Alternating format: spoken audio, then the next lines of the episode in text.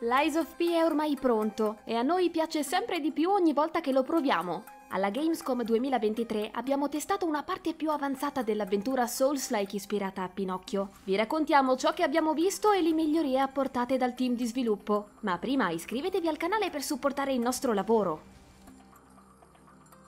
Krat è una città bellissima. Si può discutere a lungo sulla somiglianza tra Lies of P e Bloodborne, ma la verità è che a prescindere dalla fonte di ispirazione, la rivisitazione in salsa steampunk della Belle Époque è artisticamente ammaliante. Ne è un esempio l'area di Rosabella Street, dove si intravedono ancora i rimasugli di quello che un tempo fu un quartiere ricco di eleganza. Ma la bellezza è sporcata dalla violenza. Corpi impalati sulle lance, cadaveri che marciscono lungo le strade, ruote panoramiche su cui campeggiano infilzate le carcasse di altre marionette. L'Eyes of P è un'altalena che dondola tra opulenza e inquietudine.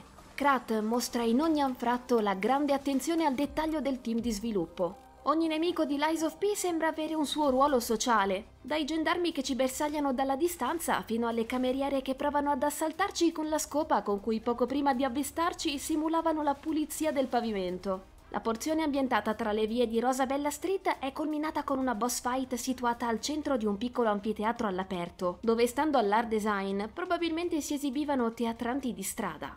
Qui abbiamo affrontato una spadaccina chiamata White Lady, che attaccava con grande rapidità, affondando i colpi con il suo affilatissimo fioretto. Purtroppo non possiamo mostrarvi il combattimento. Sappiate però che la velocità dello scontro ci ha costretto a sfruttare la schivata.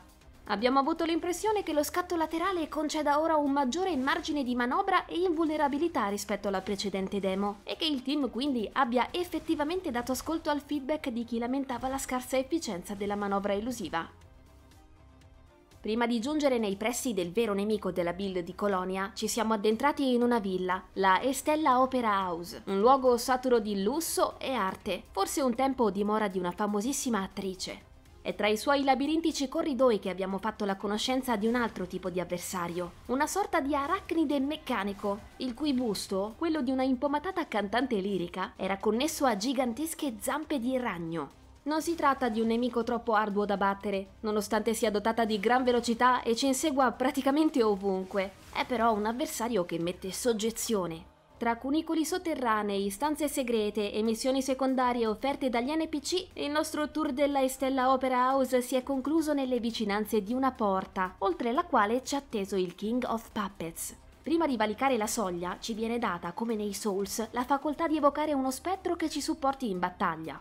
Il King of Puppets è un automa che sembra in qualche modo legato al protagonista. Durante la sua cinematica d'ingresso, infatti, ha teso la mano al nostro burattino, il quale però l'ha respinta con disprezzo.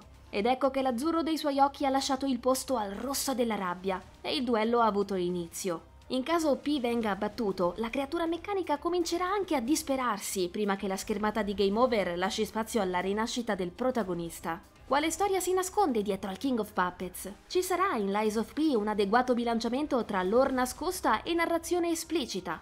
Lo scopriremo il 19 settembre e per il momento possiamo ritenerci piuttosto soddisfatti. Il Souls-like di Neowitz sembra infatti mostrare una qualità di assoluto rispetto il cambio di moveset in base alle armi imbracciate, una direzione artistica in stato di grazia e una narrativa che pare molto stratificata, capace di condurre a tre finali diversi, sono i punti di forza di Lies of P, che mira ad essere uno dei migliori esponenti del filone Souls. E non è un'ambizione così lontana dalla sua portata.